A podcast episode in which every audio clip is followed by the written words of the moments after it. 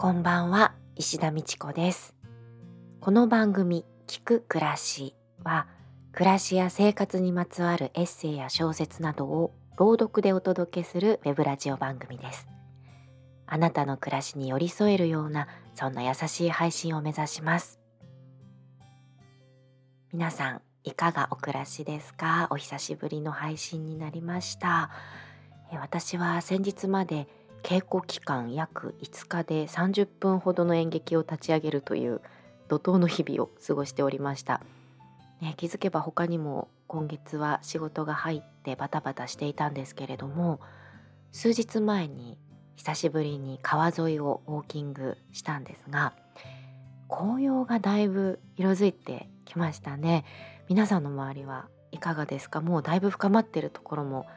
あればあの徐々にね色づいてきたよっていうところもいろいろかと思うんですけれども私はあの舞台が入ったりするとこう一つの作品にわーって集中するのでどうしてもこう季節の移ろいを感じにくくなってしまうんですけどやっぱりねこう自然を感じる季節を感じるっていうのは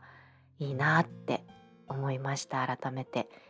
日中はね今日差しが柔らかな日々も多いので紅葉を見ながら歩くのもいいですね。さて今回お届けする作品は劇作家三好十郎さんのエッセイ「歩くこと」です、えー、このエッセイは1952年三好さんが50歳の時に書かれたものです。それでは聞いてください。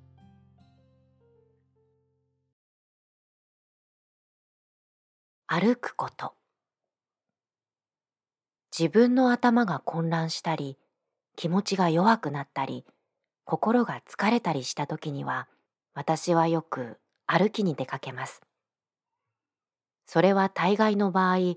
そういう自分の状態を治そうとはっきり思ってすることではなく本能的にすることです。ほとんど無意識のうちに私は立ち上がり簡単な身支度をして家を出て外を歩いています。それはまず私が外気の中にいることが好きなこと、風景を見ることが好きなこと、知らない人々の姿や顔を眺めることが好きなことなどのせいもあるらしいが、それだけではないようです。また、普通の言う意味の散歩とも少し違います。まず一番最初に来るのは、それまで自分を縛っていたいろいろの絆から解き離れた感じです。必ずしも家または家族との絆だけでなく、自分の仕事やその仕事の継続、私的なまた公的な人間関係、それから一切の社会的な関係の絆から解き離れた感じ。それが切れてしまったとは思えないが、すっと長く伸ばされ、柔らかい自由なものになったような気がするのです。そしてそのような絆につきまとっている重量感が消えて、一時気楽になったような気がする。自分が自分から抜け出してきた感じとでも言うか、つまり自分がそれまでにしてきた、そして現に持っている気苦労だとか努力だとか施策だとか論理的な追求だとかを自分の机の上などに置き去りにして抜け出してきたといったような実感です。そして私の目は空を見たり地面を見たり木々を見たり花が咲いていればああそうだっけその季節だったな去年もこうだったかな綺麗だなとしみじみと思いながら見て過ぎていきます。向こうから人が来る。近所の人だと挨拶をする。見知った子供がいると元気そうだ。急にまた大きくなったと思ったり。だんだん家を遠ざかるに従って行き合う人は見知らぬ人が多くなり20分も歩くと私は挨拶をする必要がなくなる。車が通る。犬が走る。電車家々店や人々のいろいろの姿と声声。空き地草。川、それにいろいろのものの匂い。その頃には私は全く自由で孤独な人間になって歩いているのです。私の感覚は外気と運動のために鋭敏になっていて自分が見たり聞いたり触れるものの色や匂いや食感を非常に豊かに受け入れ味わっています。同時に同じ理由のために私の感受性は私が家に座っていた時のような神経質的な過敏さや不均衡を払い落としていてずっと落ち着いた健全なものになっているのです。私は歩きながら自分が今している仕事のことや思想のことや生活上のいろんなことを論理の順を追って考えたりはほとんどしません。歩きながらの見聞やそれの引き起こす感覚を味わうのにいっぱいでちゃんとしたものを考えることは私に不可能なのです。まず犬が歩いている状態に似ているのではないかと思う。ただ仕事や思想や生活のことが時々ちらりちらりと頭にきます。その断片やまたはその貴重になっている色合いや調子のようなものがふっと頭にきてはしばらくとどまっている。そのうちに目が美しい木のシルエットを捉えたり耳が思いがけない響きを捉えたりするとその瞬間に先ほどの思いは完全にどこかへ飛び去っています。そのようなことを続けながら私は2時間3時間と歩きます。続けて歩くと疲れすぎるのでその間一度か二度は乗り物に乗ります。歩くよりも乗り物に乗っている時間の方が多いかもしれません。それで良いのです。乗り物に乗っている時も私にとっては実は歩いているのと同じことが起きているのです。自然と人々の中に立ち止まりそしてその間を通り過ぎていくということです。そのようにして23時間を過ごした後でひょいと気がつくことは自分のうちのそれまでの混乱が静まったり心の疲れが癒されたりしているということです。何かが整理され何かが立ち直っている。もちろんあまりたくさん歩いて疲れすぎると帰っていけない場合もあるがしかしその場合もその疲れが一旦収まれば同じことが自分のうちに起きたことに気づく。こんなことは私だけなのでしょうか？君にはそういうことはありませんか？私にとっては旅行というものも同様な意味があります。自分が今作品を書こうとしている。何をどんな風に書いてよいかいろいろに考え迷っている。または思想的なことでわからないことにぶち当たっていくら研究したり試作したりしても混乱して結論が見いだせない。または生きていく上での難問題に出会って迷いに迷い気が弱まってどうにも処置がつかぬ。そういう時に旅行に出てあちこち歩き電車に乗りバスに乗り汽車に乗ったりして短くて34時間長くて34日するとそういう迷いや混乱や衰弱が全部とは言えなくてもその大半が一人でに自分から剥げ落ちているのです。それはその間にそれらの問題についてせっせと考え詰めたからではない。ほとんど考えはしないのです。ただそれらの問題を自分のうちにたたえ持っているだけなのです。ただなんとなくたたえ持ちながら自然を見たり人々を見たり自然の中へ踏み込んだり人々と話し合ったりしている間に私自身にもよくわからない微妙な作用が起きていて自分のたたえ持っている問題の中心のようなもの本質のようなものがはっきりした形になって自分の手のひらの上に乗っているのです。私は敗戦後初めて旅行した時のことを思い出します。旅行といってもほんの小旅行で中央線の列車に半日乗っている程度のものです。実は私は敗戦と同時に何をどう考え何をどうしたらよいかまるでわからなくなってしまってうつうつとしてその夏から秋を過ごしたのですが思いつかれた末にひょいとどこかへ行ってみる気になったのでしたその頃の例に漏れず列車は恐ろしく混んでいて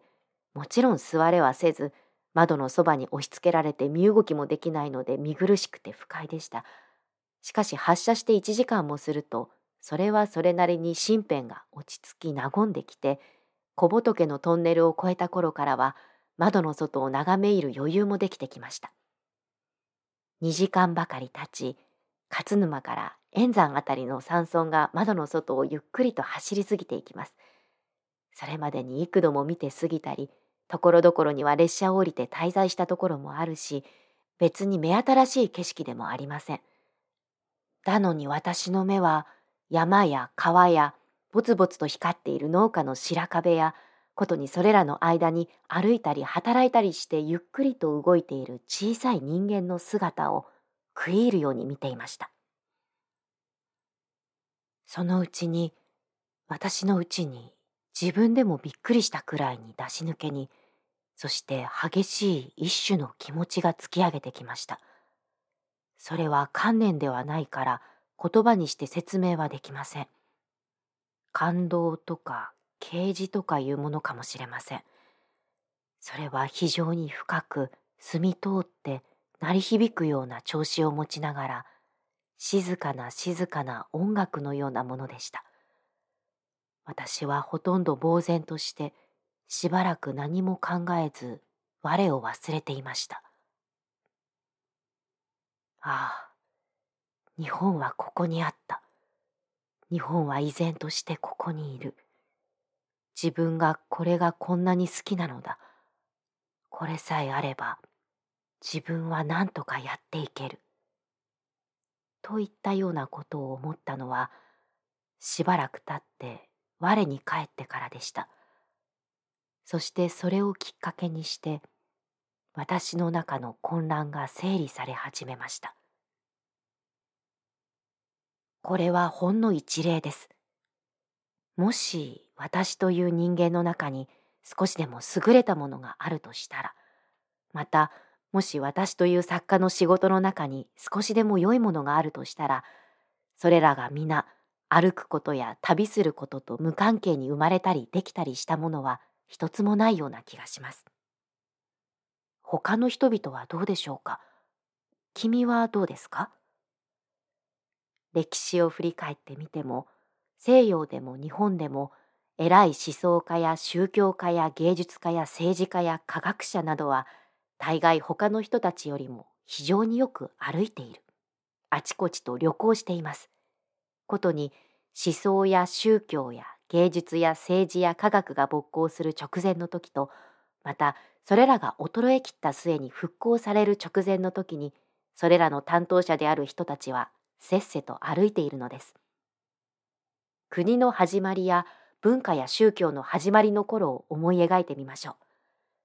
それらが衰えきって今度また復興した時のそれらの復興者たちの姿を思い出してみましょう。それは歩いている姿です。あちらへ行き、こちらへ行きしている姿です。キリストも釈迦も老子も孔子も空海も日蓮も道元も親鸞もガンジーも歩いた。ダヴィンチも徒歩も芭蕉も歩いた。科学者たちや医者たちも皆よく歩いています。偉い創始者や復興者たちを一人一人思い出してください。ほとんど全部が普通の人よりよく歩いています。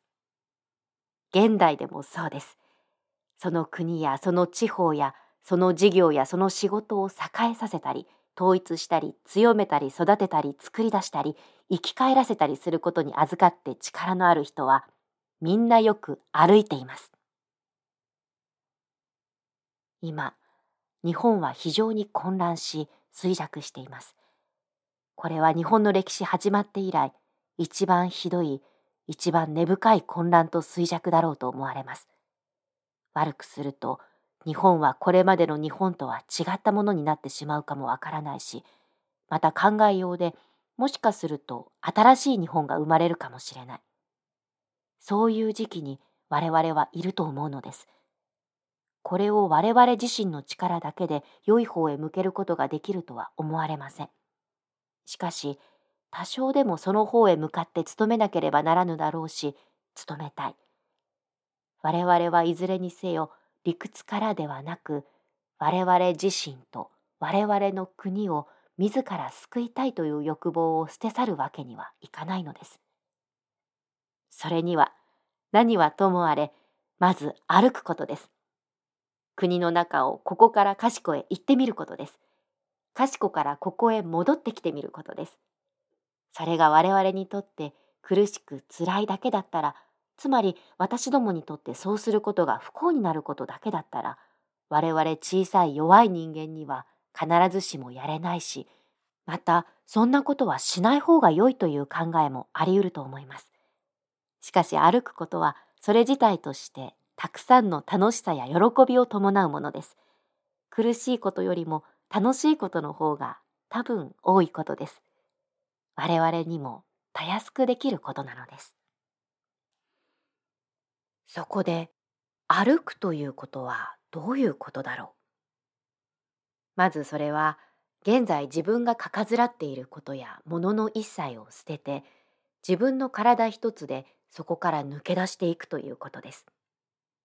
その時の自分は歩いていくということに必要のない無駄なものは一つも持たないが必要な最小限のものだけは必ず持っているということです。次に履物その他の足ごしらえをしっかりするということです。それから健康状態にある程度自信が持てるということだし飲食物や気温や天候に気を配って健康を保つための注意を怠らぬということです。それから次第に歩み進むに従って自分にとっての親しいものを失い見知られぬ人として見知らぬ人々の間に自分を投げ出し孤絶し寂しくなっていくということです。その寂しさの中で嫌でもあなたは見知らぬ人々や見知らぬものや自然を見て過ぎながらその人たちや物や自然から言葉や形や色でもって語りかけられるということだし次にあなたの方でもそれらに語りかけないわけにはいかないということです。それから歩いていると自然にあなたの血行が良くなると同時に歩行のリズムがあなたの心身に快感を与えるということだししかし同時に速度が速すぎたり距離が遠くなってくるとあなたは疲労して不快になり休まなければならぬということです。そして休んでいる間も疲労が去れば再びあなたは歩かなければならないことを知っているということです。したがってあなたが気持ちよく遠くの道を歩くためには疲れすぎないうちに休み休みすぎないうちに歩き出すのが一番賢い方法であることを知るということです。それから食べ物や飲み物を取るときには携えているものの全部を飲んだり食ったりしてはならない。必ず少しずつ残して進まなければならぬし同時に食べ物や水を手に入れうるところを通りかかったらそれらをいくらかずつでも手に入れるようにしなければならないということです。さてそのようにして歩いていくうちに歩いていく当人の上にもその旅人に接触する土地土地の人々の上にもいろいろなことが起きます。まず歩いていく我々は日本という国の自然が美しいことが分かってくる。それから案外に広い国だということが分かってくる。そしてあの山もこの川も人の手が加えられ、あの野原もこの丘もよく耕されていることから長い間にわたって日本人たちは日本の土地を愛撫してきたことが分かってくる。そしてさらに歩み進んでいくうちに日本が実に狭い国であることが分かってくる。そしてどちらへ進んでいっても間もなく海に出るということが分かってくる。それから通り過ぎていく村や町で耳にするその土地土地の人々の言葉から日本語というものが非常に豊富なニュアンスと変化を持った国語であることが分かってくる。それから日本の山河や人々の気分や暮らしが敗戦のために崩れ壊れて非常に荒れてしまったということが分かってくる。にもかかわらず日本と日本人は相変わらずそこにありその良いものの基盤はほとんど揺るがないで残っていることが分かってくる。そして悲しく寂しくなると同時に根源のところではしっかりとした自信や自尊心などを抱くことができてくる。それからこの地方の日本人とかの地方の日本人の姿のあらゆる要素や面や質の異なる点と同一の点とを見比べ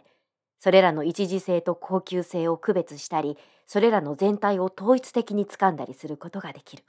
それからその土地土地の暮らし方や産物や食べ物や景色などの特色を味わうことによって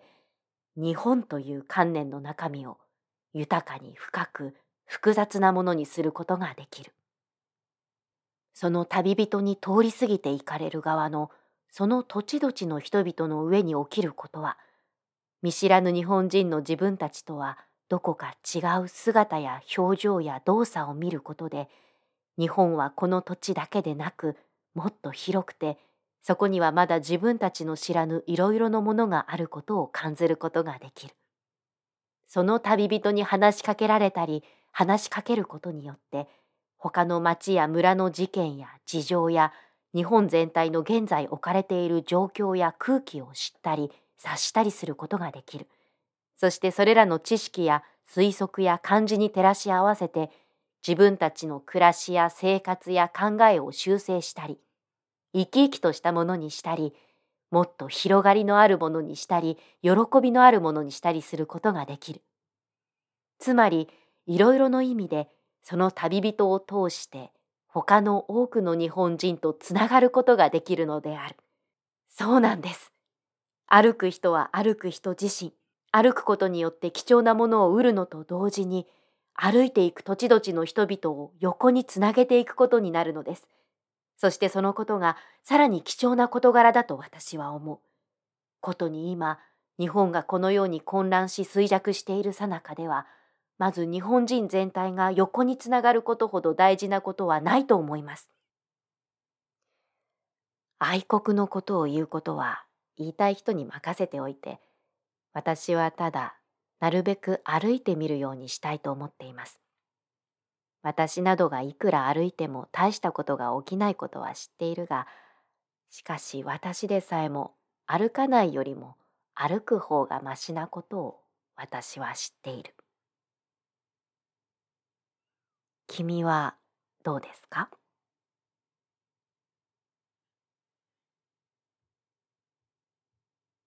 ありがとうございました。三好十郎歩くことでした。三好さんのこのエッセイを